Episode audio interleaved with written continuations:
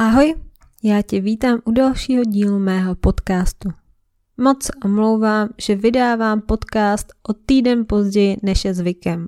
Vy, co mě sledujete už delší dobu na Instagramu, tak asi jste pochopili to, že minulý víkend jsem opravdu neměla chuť cokoliv natáčet a bohužel s tím vyšlo i to, že díl nevyšel. Dnes je pátek odpoledne a já mám nějakou půl hodinu na to, abych tento podcast nahrála. Tak doufám, že to stihnu. A že mi odpouštíte za to, že jste si museli počkat 14 dní. Vracíme se na začátek roku 2020. Jsem po neúspěšném embryotransferu a opraví vejcovod chudší. Chtěla jsem moji menstruaci a cyklus nějak podpořit. A už pár měsíců na mě na Instagramu vyskakoval profil hormonální yoga. A já po tom mém šesti nedělí, kdy jsem čekala na menstruaci, jsem si říkala a možná i chtěla pro tělo začít dělat něco víc.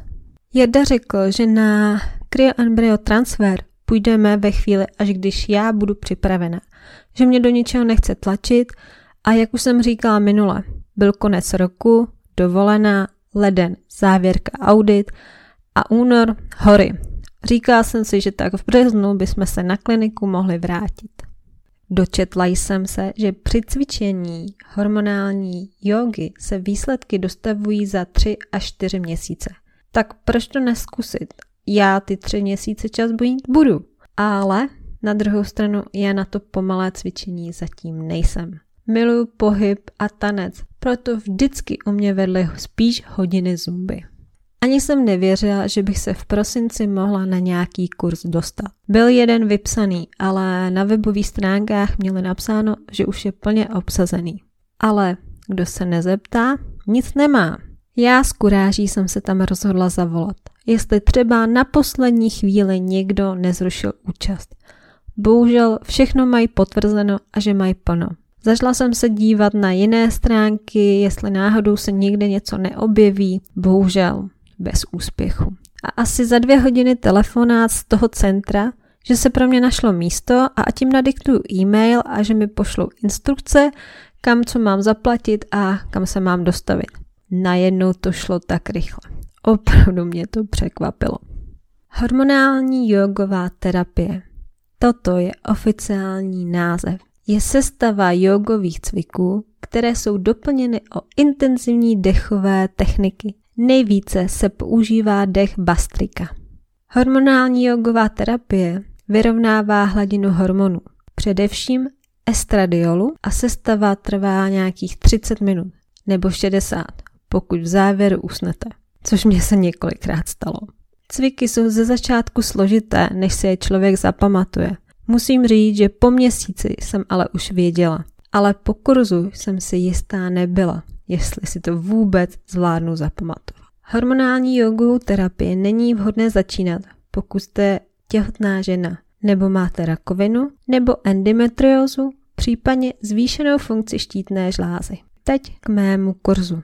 Já jsem byla na jednodenním intenzivním školení u Adelky Bavlšíkové. Je to sympatická žena s neuvěřitelným příběhem. Určitě se podívejte na její web, dám vám ho do popisku epizody. Kurs začíná povídáním o její zakladatelce, Dinah Rodriguez a významu hormonální jógy.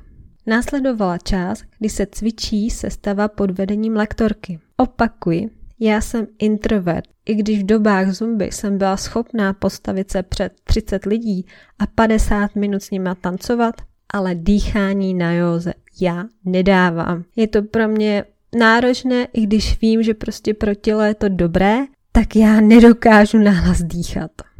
Nejvíce měla problém u dechu u džádí. Je to nádech přes stažené hrdlo a výdech je takové chrčení až chrápání.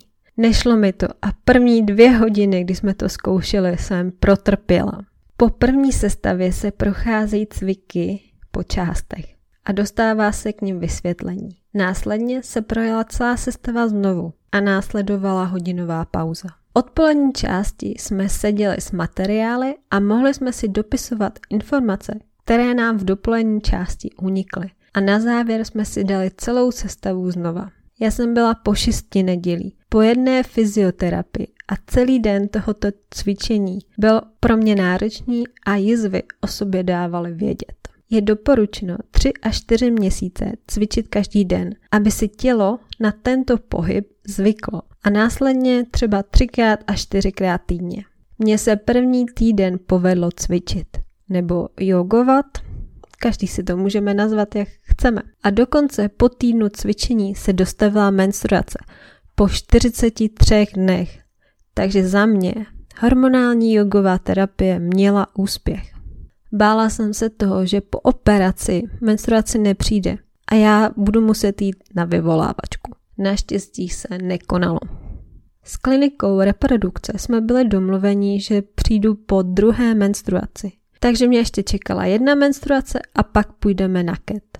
A já věřila, že to bude v nativním stavu, bez hormonální stimulace. Na konci ledna, po druhé menstruaci, mě čekala preventivní prohlídka u mého ginekologa. Dost mě překvapil slovy. Vaše vaječníky nevypadají policisticky. Já jsem měla neskutečnou radost a dobrou náladu. Co když mi hormonální jogová terapie pomůže se zbavit policistických vaječníků? A vyřeší to náš problém s neplodností. Navíc mám ještě levý vejcovat, tak třeba by se nám to mohlo povést přirozeně. V hlavě mi to neskutečně šrotovalo a já byla nadšená. Dva dny po návštěvě ginekologa mě čekala kontrola v prokrea. A lékařka? Jasně vidím policistické vaječníky. Já na ní neuvěřitelně zírám. Vždyť před dvěma dny tam nic nebylo. Tak jak to, že teď to tam zase vidí? To nedokážu vidět na tom ultrazvuku to stejné? Nechápu to. Občas mi z toho jde hlava kolem. A pak přišla další facka. Máte děložní sliznici jen 3 mm. To je dost málo na ket v nativním stavu. Na transfer chceme aspoň, aby děložní sliznice měla 7 mm, ale já jsem byla desátý den cyklu. Takže ještě pět dní počkáme a já šla zamáčknout slzu. Po cestě domů jsem nakoupila babské rady, greb a víno a snažila se naordinovat klid bez stresu. 15. týden cyklu, děložní sliznice 36 mm. Vinu na špatném růstu děložní sliznice má estrogen a já stále nevím, čím ho pořádně ovlivnit, aby spolupracoval. Můžeme se snažit přirozeně, ale lékařka si myslí, že by se nám to neuchytilo. Únoru nás čekají hory, takže to zkoušíme sami. A já jsem odhodlaná, že i při 4 mm by se nám to mohlo povést. Po horách ale přichází scénář, který nikdo nikdy neočekával že by se nás to taky mohlo dotknout. Ano, myslím ten virus. Všichni jsme byli doma, opatrní, nikdo se skoro s nikým nevídal, nosili jsme roušky a všechno bylo omezené. Ale u mě se těhotenství nekonalo.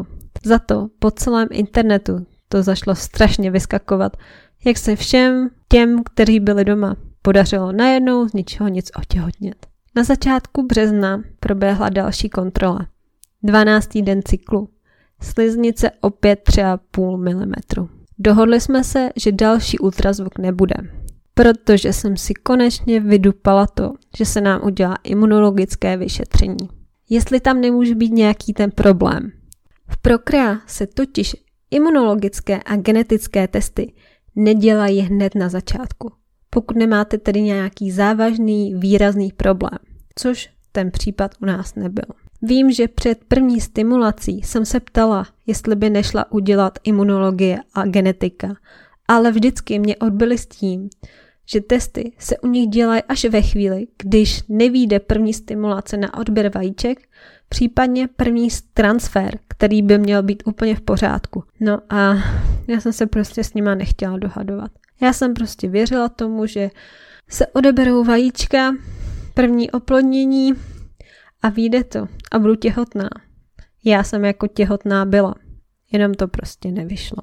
A proto jsem si říkala, jestli tam nemůže být nějaký ten imunologický, genetický problém. S tím, že teda imunologii mi udělají, ale s genetikou tu se ještě budeme muset počkat. Že třeba nám to při tom dalším pokusu, při tom dalším ketu vyjde. Imunologie u nás probíhala e-mailovým a telefonickým způsobem. Doktorka z Prokra předala informace imunoložce a ta se nám ozvala s tím, že jí máme vyplnit dotazník, až bude vyplněno, zařídí nám žádanku na krev a my si tam můžeme dojít. Naštěstí v epidemické situaci jsme šli na krev celkem brzy. S tím, že za tři týdny se mám připomenout, což pro mě byly dlouhé tři týdny. Teď zpětně to chápu, že se na výsledky musí čekat déle. Ale já jsem hrozně netrpělivá. Já bych chtěla mít všechno hned. Během čekání dorazila menstruace a já byla na další z mnoha kontrol. Desátý den cyklu, děložní sliznice, 3 mm. S tím, že stále mám policistické vaječníky. A že s dalším cyklem na základě imunologického výsledku začneme se stimulací. Estrofen třikrát denně, jedna tabletka. Po třech týdnech a jednom e-mailu připomenutí telefonát od imunoložky. S tím, že jedna má nepatrně zvýšenou hodnotu štítné žlázy. A jelikož máme zmražená embrya, tak to nevadí. Pokud bychom šli na další stimulaci, takže by se na to zaměřila. Případně, že se má domluvit u svého lékaře vyšetření, ať ho pošle někam dál. A u mě, u mě to jsou za srandičky. Jako kdyby toho nebylo dost. Nedostatek vitamínu D. Ano, já to chápu. Jsme zavření doma, přes zimu, nemám kde pořádně načerpat sluníčko. Navíc epidemické situaci, kdy jsme minimálně chodili ven. Ale další perlička byla to, že mám zvýšenou hladinu S-antianexínu V, I, G, G. Jasně, úplně chápu, co mi v tu chvíli řekla. Laicky mi vysvětlila, že zvýšená hodnota se nachází u žen s opakovanými potraty a je možné, že u mě se ta hodnota drží ještě od listopadu. K sakru, ono to nemůže být jednoduché, že? Ale s tím, že v pražské laboratoři mi vyšly hodnoty v normě, ale v plzeňské jsou zvýšené. A že chce mít jistotu a že mi teda posílá žádanku na hematologii na Karlovo náměstí v Praze. Tam jsou na to víc specializovaný. Volala jsem si s imunoložkou v polovině dubna a první termín, co mi dali na hematologii, byl konec května. Po konzultaci s oběma lékařkami jsme se tedy dohodli, že přípravu na KET odsuneme, dokud nebudou výsledky z hematologie. S tím, že pokud by se opravdu potvrdily takové hodnoty, že nejspíš před plánovaným ketem bych musela nasadit léčbu, která by mohla trvat až 6 týdnů. Nevím, jestli se mi chtělo víc řvát nebo brečet. Čekat měsíc a půl na kontrolu a potom, když to bude blbě, další měsíc a půl. Já už nechci čekat. Já už jsem chtěla, aby se to někam posunulo. Pocit čirého zoufalství. Čekat, čekat a čekat. Při umělém oploní to snad jinak nejde. Neustále jen na něco čekáte a vy věříte, že už je to teď správně. Teď je ten správný čas. Lepší čas už snad nemůže být. Ale asi může a my si na něj hold budeme muset počkat. Stejně asi jako teď vy na další díl. Chtěla bych vám popřát, mějte hezký den, hezký večer, hezkou noc. Záleží na vás, v jakou denní dobu jste se vy rozhodli tento podcast poslouchat. Budu se na vás těšit příště a doufám, že to bude dřív než za těch 14 dní, jako tomu bylo posledně.